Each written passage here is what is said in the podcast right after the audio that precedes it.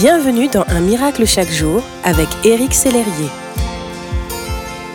Nous continuons aujourd'hui notre voyage au fil des chapitres du très beau livre Le cœur du Père, disponible aux éditions Vida. Malheureusement, beaucoup d'entre nous avons connu la douleur d'un père absent parce que démissionnaire ou celle liée à sa disparition prématurée. À cause de cela, pour la plupart d'entre nous, il est difficile de se laisser aimer par un Dieu qui se dit notre Père. Pourtant, c'est son amour qui détient la clé de toutes nos guérisons. Ainsi, c'est en tant que Père que Dieu s'est révélé en nous envoyant Jésus.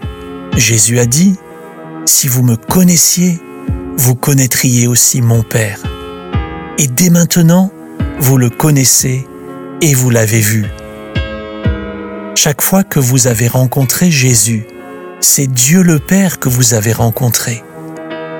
Tout ce que Jésus a accompli révèle le cœur de celui qu'il a envoyé, le Père, et a été fait par son autorité. En voilà un magnifique exemple celui de la femme adultère que Jésus défend face à ceux qui l'accusent de son péché. C'est avec amour qu'il la relève et sans la condamner, lui accorde son pardon.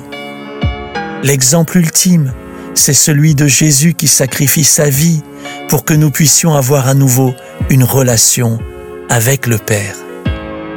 Aujourd'hui, approchez-vous sans crainte de ce Dieu qui désire être votre Père.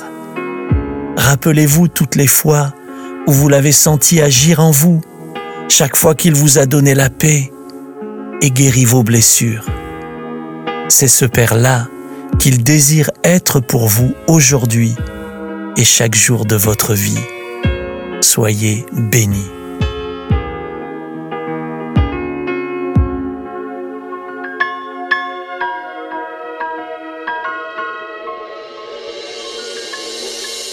Si ce message vous a touché, n'hésitez pas à le partager à vos amis et à les inviter à s'inscrire sur www.unmiraclechaquejour.com.